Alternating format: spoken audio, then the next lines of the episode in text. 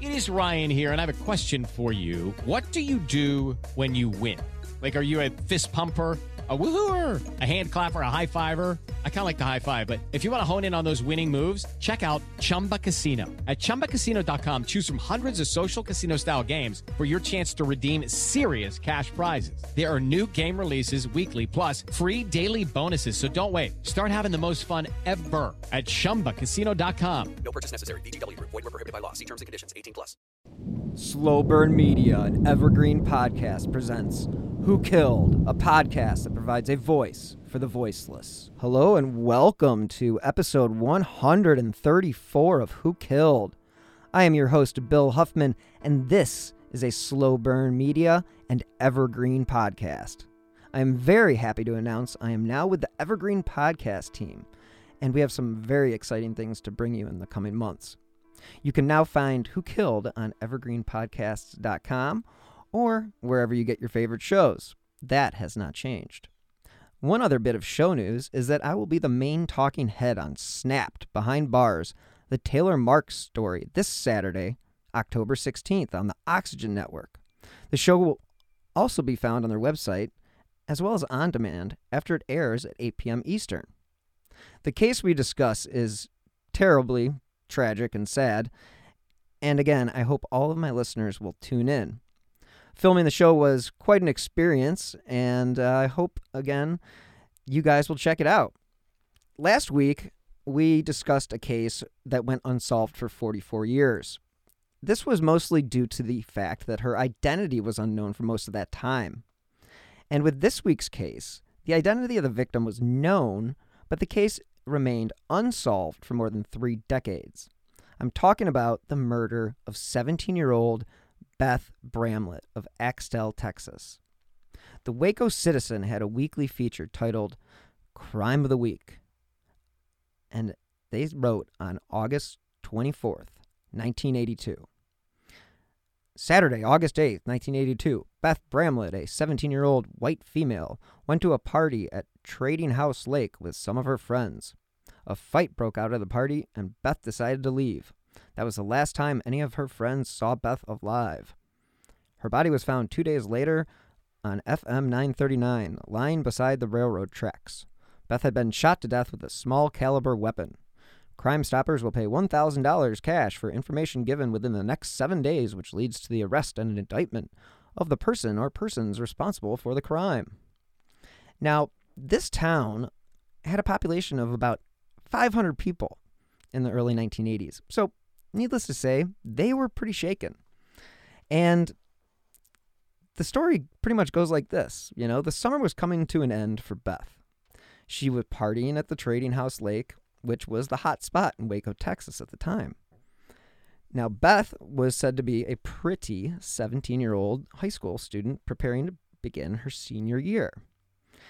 As the crime of the week states, while the party was raging, a brawl broke out. Some reports state that one party goer was playing with a gun, and something like in a movie, he fired a shot into the air. At this point, Beth decided the party was not someplace she should be. And from all reports, she apparently started walking home when Johnny and Teresa Wood offered her a ride. According to KWTX News, while en route to Bramlett's home in Axtell, the car apparently didn't have enough gas to get there. So, if you could come up with a worst case scenario, this would probably be pretty close. A young woman off on the side of the road while two people who picked her up returned to the party. Now, being stranded is an unsettling feeling, and her luck appeared to change when she saw one Talmadge Woods car on the road and she flagged him down. And that is according to Detective Fuller. She would be found days later dead by a fisherman.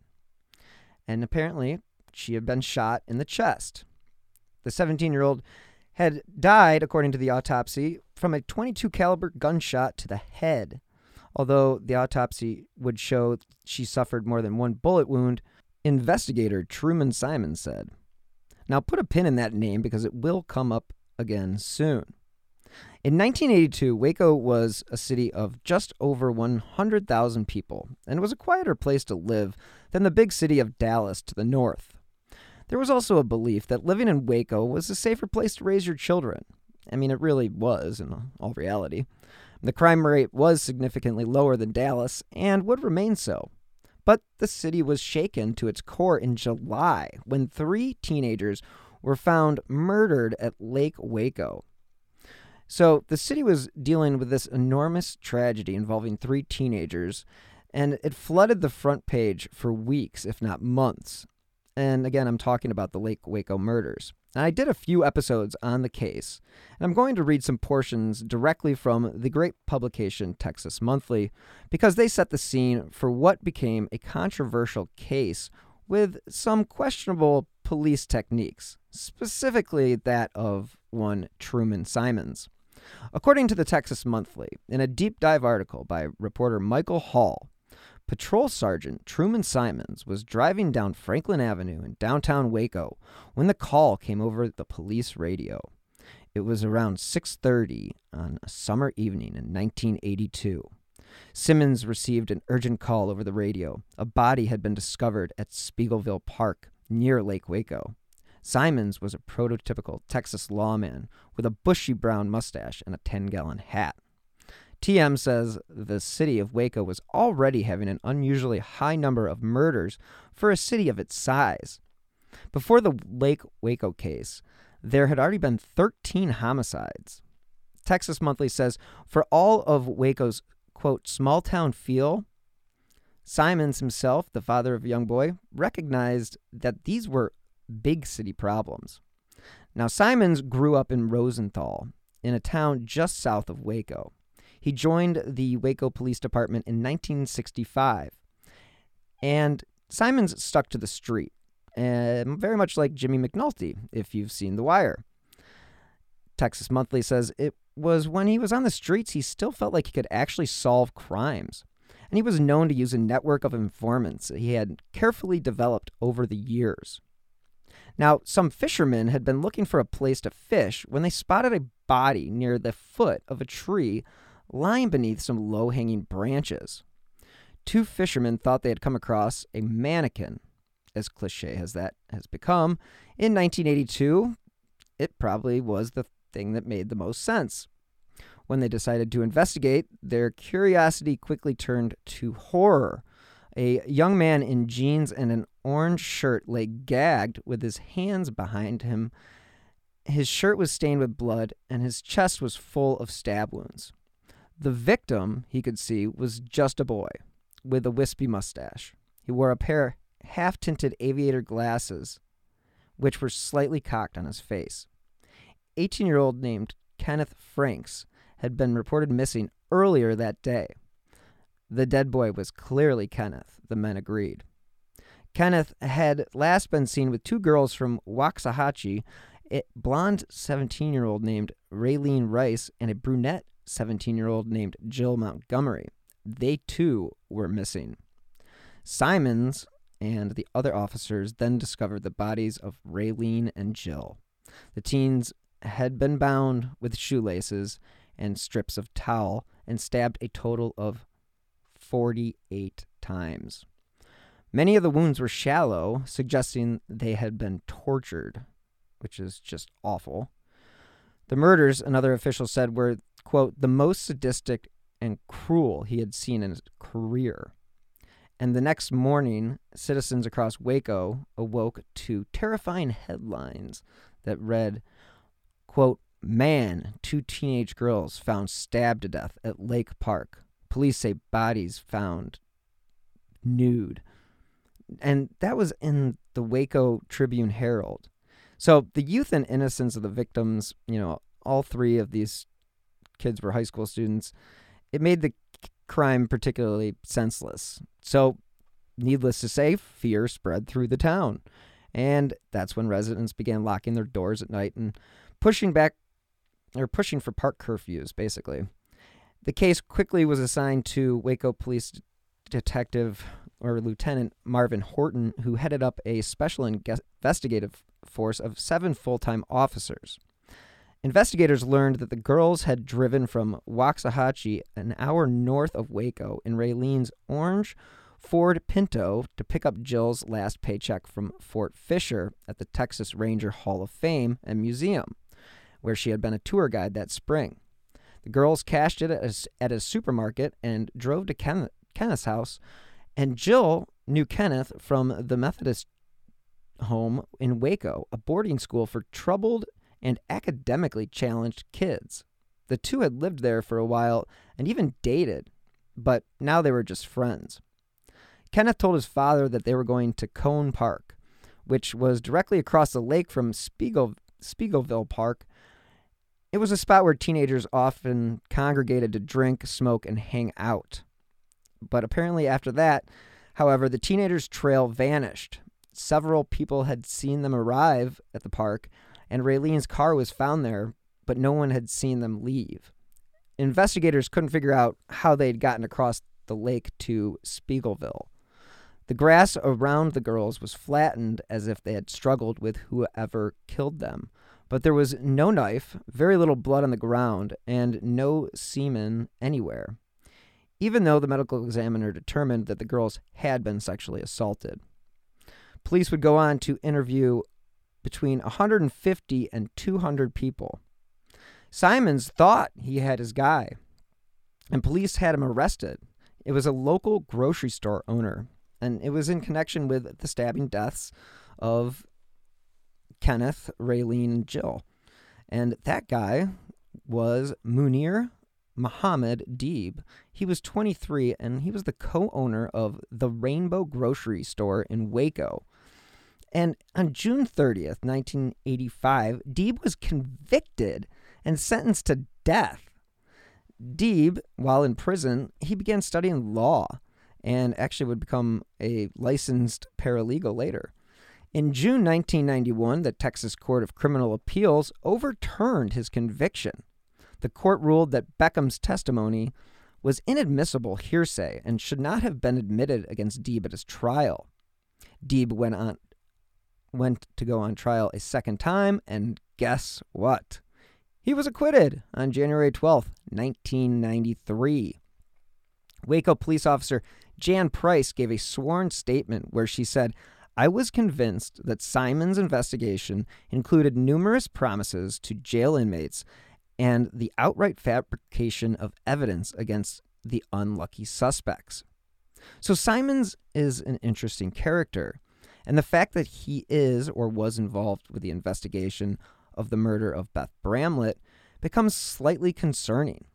The Waco police, more specifically, Simons, I guess you should say, was obsessed with finding the killer of the Lake Waco teens. Now, according to KWTX, Simons didn't work for the county when Bramlett was murdered, but shortly afterwards, he would sign on with the McLennan County Sheriff's Department and with that began investigating the Bramlett murder.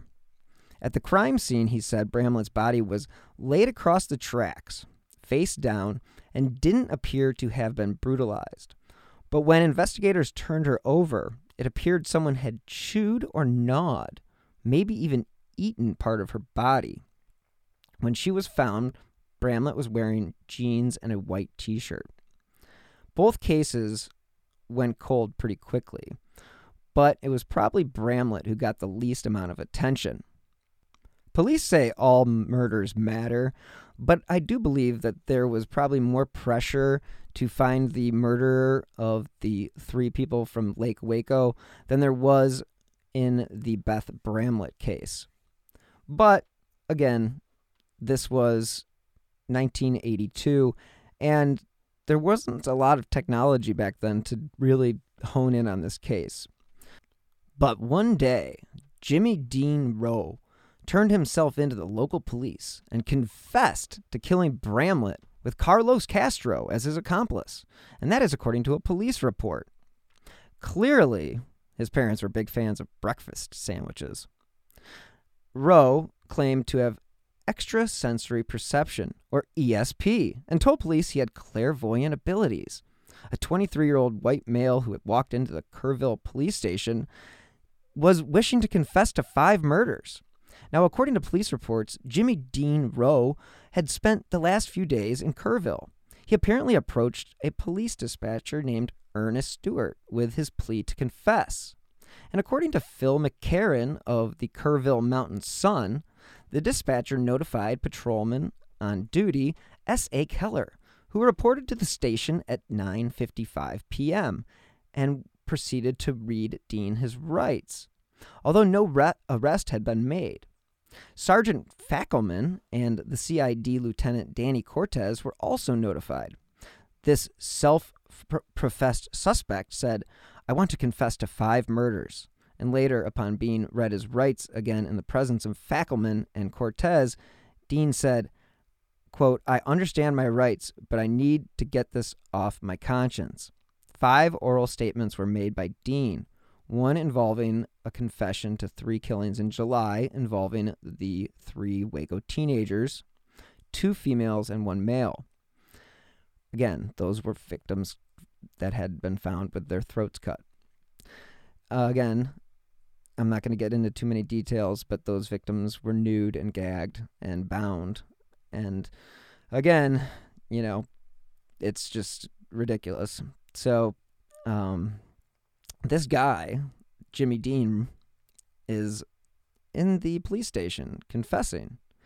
And, you know, the murder of Beth Bramlett, which occurred on August 10th, or well, it, she was discovered on August 10th, also in McLennan County, um, was part of the confession. So you have this guy, uh, Jimmy Dean Rowe, who says, I'm the killer of not only the Lake Waco murders, but I also killed Beth.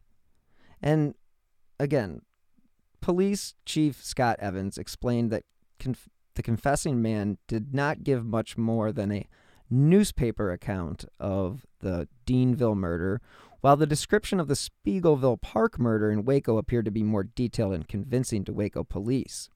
So Dean was charged with the Speegleville Park murders, aka the Lake Waco murders, and was bond was set at $100,000. And guess what? Carlos Castro was also charged and set bond at $100,000. So you would think that this would be the biggest break one could ever imagine. You get a confession to the city's most gruesome murders at Lake Waco and also the murder of Beth Bramlett. This was like finding gold at the end of the rainbow. Unfortunately, just like there is no gold at the end of the rainbow, there was no truth to this breakfast sandwich fan.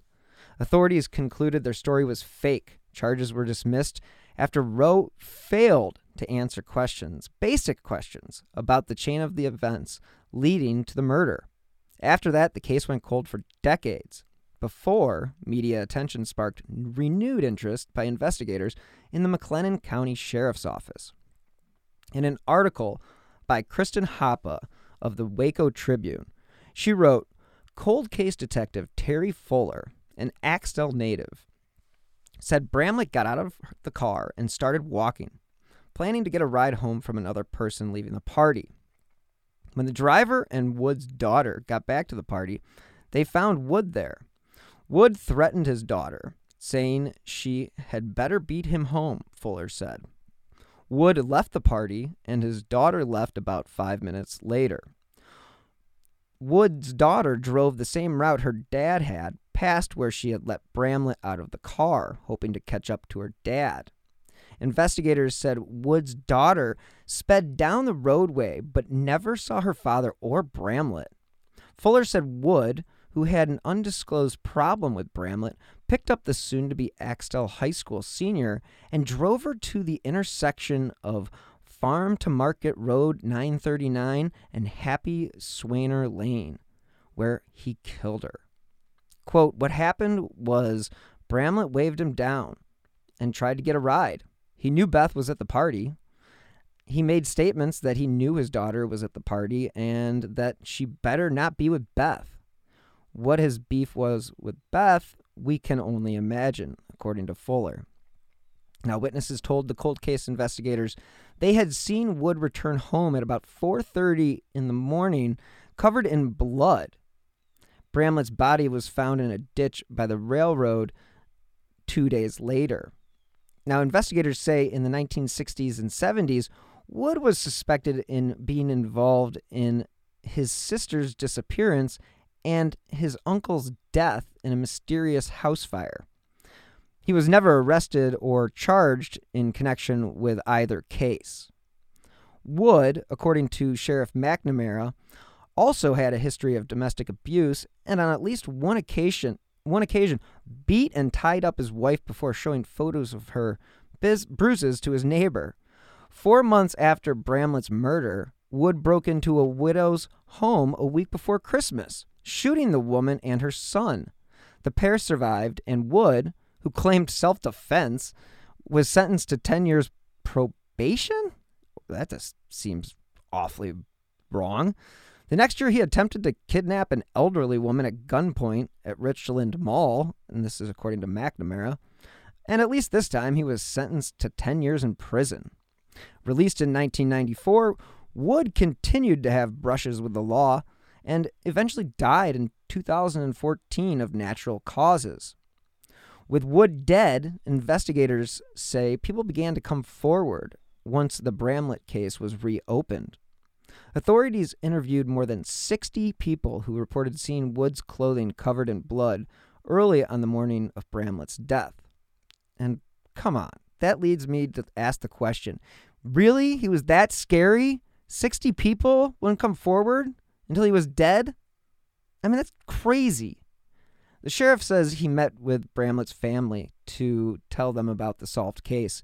He says Bramlett's mother told him she was thankful the team never gave up. The cold case detective didn't have any physical evidence to work with no weapon, no vehicle, no place where telltale DNA might hide. And according to KWTX, the team's theory is that Bramlett, who had just returned home from a trip to San Antonio and was about to begin her senior year at Axtell High School, gathered with several schoolmates at, again, the Trading House Creek Reservoir, which was near Hallsburg, for a back to school party. Now, it was sometime after midnight on that Sunday, August 8th, when Bramlett started walking home down Hall Road. But a short time later, some friends stopped to give her a ride. At the intersection of Hall Road and Wilbanks Road, the driver told Bramlett he didn't have enough gas to get her to Axtell, so she asked to be let out to try to catch another ride. Again, this is like I mentioned before, it's just, just a, a worst case scenario. So after Bramlett got out, the boy and the girl, who just so happened to be Johnny and Teresa Wood, returned to the party where they encountered the girl's father. And he told the girl he was on the way home and she'd better beat him there. Now, he left with the girl close behind, but by the time she got back to the intersection, Bramlett was gone. And I said this before.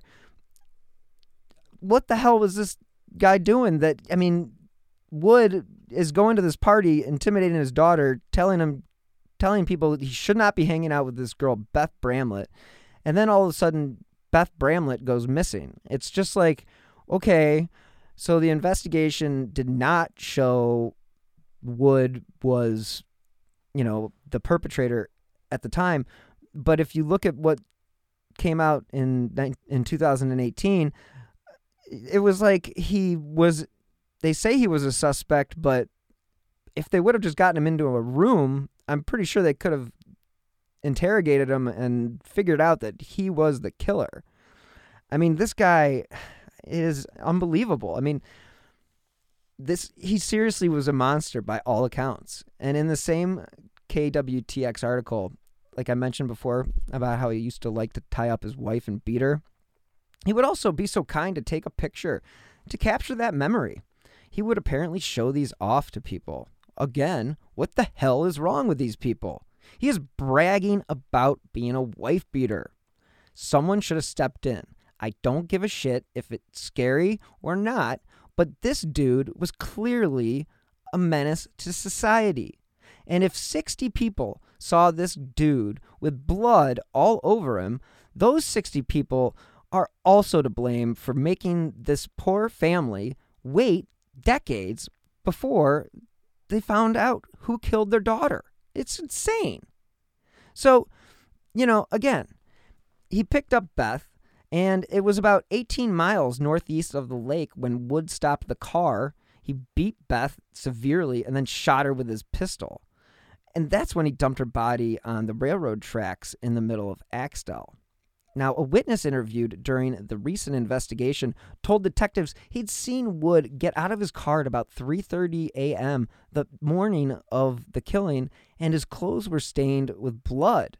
I'm again, dude, guy, witness, come forward. I mean, you just had three murders in Lake Waco. You just had a girl disappear. You can't put two and two together. I mean, I do not believe that this guy could be that intimidating. I do not believe it. Now, of course, Detective Fuller said, We looked everywhere for that car. According to Texas Ranger Jake Burs- Burson, we went through years of vehicle records and we think we found where it was sold to Wood, but we never were able to track it down. Now, again, Bramlett's mother had told investigators she last saw her daughter at about 1:30 a.m. on Sunday, August 8th, 1982. Now, after she learned de- deputies had found a body on August 8th, she reported Beth missing the next day.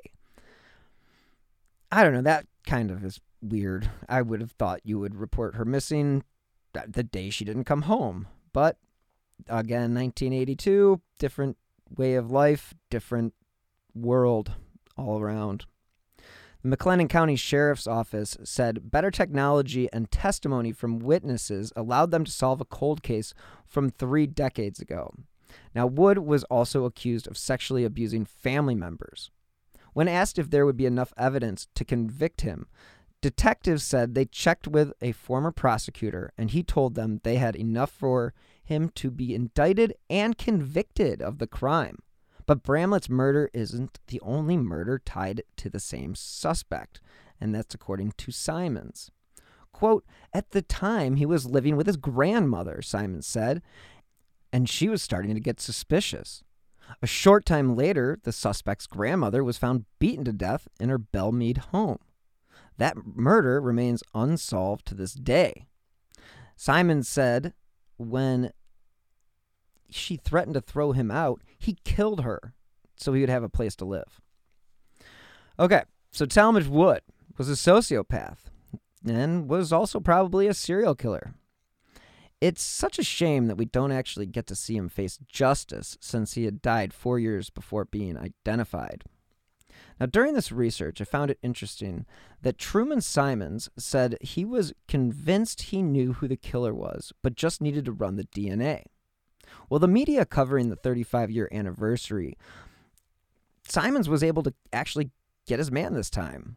And I said Simons was an interesting and potentially troubling detective because he put Munir Deeb in prison for a crime he didn't commit and made some unsavory promises and fabrications to get convictions. I don't think those things can be overlooked, but he said he knew who the killer was, and he was right. So kudos to him. In regards to the Lake Waco murders, there's a lot of questionable activity and possibly false confessions. David Spence was ultimately put to death for the Lake Waco murders, and his two supposed co conspirators have also died in prison. It is scary to think about falsely confessing because we all say we would never do it. But we also don't have the psychological makeup to combat an interrogation. According to the Innocence Project, 25% of wrongful convictions are overturned with DNA evidence. They involve a false confession, and many of those false confessions actually contained details that matched the crime details that were not made to the public. Now, if approximately 27% of the total number of exoneration cases involved a false confession, and if 10% of those of the 2 million men and women imprisoned in the United States are innocent, as estimated by the Justice Department, then we can gather as many as 50,000 of their convictions involved false confessions. Now, again, that is according to the Innocence Project. So, breakfast sandwich king Jimmy Dean Rowe was not one of these types of individuals. Rowe was more of an attention seeker and had mental health issues. I have spoken with multiple law enforcement officials about this phenomenon, and they tell me with any confession, you have to start by taking things with a grain of salt. In the Amy Mihaljevic case, there were several confessions, and one that made the news. In the case, in that case, a man entered a church and proclaimed, "I am the killer of Amy Mihaljevic." As you know, her case remains unsolved because this guy was having a mental health episode. And I am a big proponent of getting proper mental health. So hopefully he got his health taken care of. If a person comes forward to confess, the investigators have to listen carefully just to make sure that the person isn't reciting news reports. Clearly, most investigators want this person to be the killer, but they also can't waste resources on people who just walk in off the street with a story, just like Jimmy Dean. If they can provide information the media doesn't know, then interest will be piqued. However, more often than not, these aren't the killers, which makes it tough for investigators to take these people seriously. It's a very boy who called wolf scenario. But investigators know they have to interview these people just to make sure nothing slips through the cracks. But it can't make solving cases, especially cold cases, any easier when people just confess to be part of the story. You could say the same psychology behind the guy who confesses for attention is also behind the motivation for a killer to take part in search parties or somehow place themselves in the investigation. You saw that in with Steve Pankey, the character a few episode, episodes back. Here you had a guy who felt so strongly he could help the investigation, but it turns out he was the actual killer. Now, thanks to DNA, in that case, he will face trial this month. So you have all sorts of crazies and wacky characters pop- popping up in murder investigations. Talmadge Wayne Wood is one of those characters, a real life monster who terrorized everyone who knew him. I saw one report where he shot himself in the head with the same gun he used to kill Miss Bramlett, but was uninjured. It is crazy to think that Beth would still be alive if he wouldn't have missed. On that note, we are going to wrap up this week's episode of Who Killed. But I did want to say it was the eight man cold case unit who was able to put Beth's case to rest. And luckily, Sheriff Parnell McNamara was able to bring some closure for the Bramlett family. And for Truman Simons, I know that he did not do the best policing in the industry, but he also was a vigilant and maybe overstepped the boundaries in a lot of situations. But again, you got to kind of have some of those people on your team because not everybody likes to get their hands dirty. And this is not to say that Simons is a dirty cop. I just think that he maybe made some promises and some possibly, you know, illegal decisions along the way while investigating all of these crimes. I mean, again, this is the guy who put a business owner, a local business owner, in jail for a nearly a decade. And it's really crazy to think that this character, uh, Muneer Deeb, was able to not only learn law while in jail, he was able to get himself acquit, you know, acquitted and have the case overturned. It's a truly remarkable story, one that probably, like I say in a lot of these situations, could deserve its own movie. I mean, it's really interesting to think about how someone in jail is able to learn all they need to know about appeals and then eventually file one and whoa they appeal the appellate court actually listened and look i'm free now. It's not something that happens every day of course but it is pretty interesting. So again two things to keep in mind this week are i am now a part of the evergreen podcast team and it is awesome to be a part of it. And stay tuned and tune in for Snapped Behind Bars, the Taylor Marks story, on Saturday, October 16th at 8 p.m. Eastern. Again, I will be the main talking head on that particular episode. With that being said, you can find new episodes of Who Killed every Friday wherever you get your favorite podcasts and on evergreenpodcasts.com. As always, if you enjoy this podcast and my other shows, you can help support via PayPal with my username at William Huffman3. Or you can also contribute with the Venmo app with my username at Bill Huffman 3. Every contribution, big or small, helps keep these slow burn and evergreen podcasts running. You can help support the show by leaving a five star review on Apple Podcasts or wherever it is you listen to your favorite shows. Again, those five stars do help keep the important cases that I cover, such as all the unsolved cases I've covered in the spotlight. If you'd like to stay up to date on the cases that I have covered, as well as the new shows I have in the pipeline, you can follow me on Twitter at Bill Huffman3.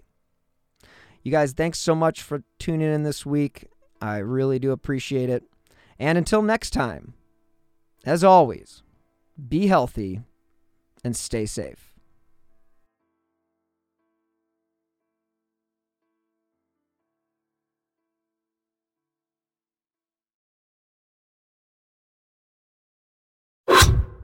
So when the scammer uses the hypnotic method of building rapport, then they create dysfunctional, delusional reality.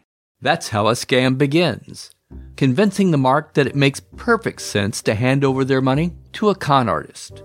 The Scams and Cons podcast tells you how scams are run. You'll hear how people are convinced to buy fake art, buy machines that print money, or steal your house.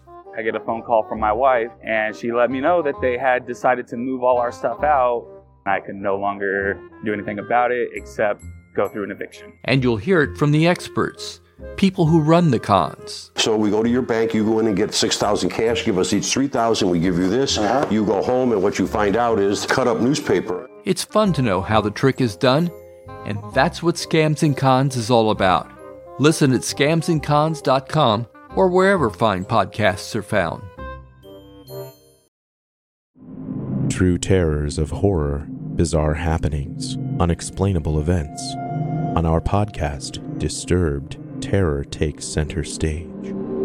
Each episode is a journey into the darkest corners of human existence, delving into bone chilling tales of kidnappings, serial killers, maniacs, and the very essence of your worst nightmares coming to life on this weekly true horror show. Disturbed is not for the faint of heart. It's an exploration of real, unadulterated horror sourced from everyday people. Each episode is a descent into the macabre, where we narrate stories that will leave you on the edge of your seat and crawling in your skin. We navigate the disturbing narratives that lurk in the shadows, offering a raw and unfiltered listen into the most terrifying aspects of the human experience. Enter at your own risk and let the unsettling tales unfold in the haunting realm of Disturbed. And remember, listeners, stay safe out there.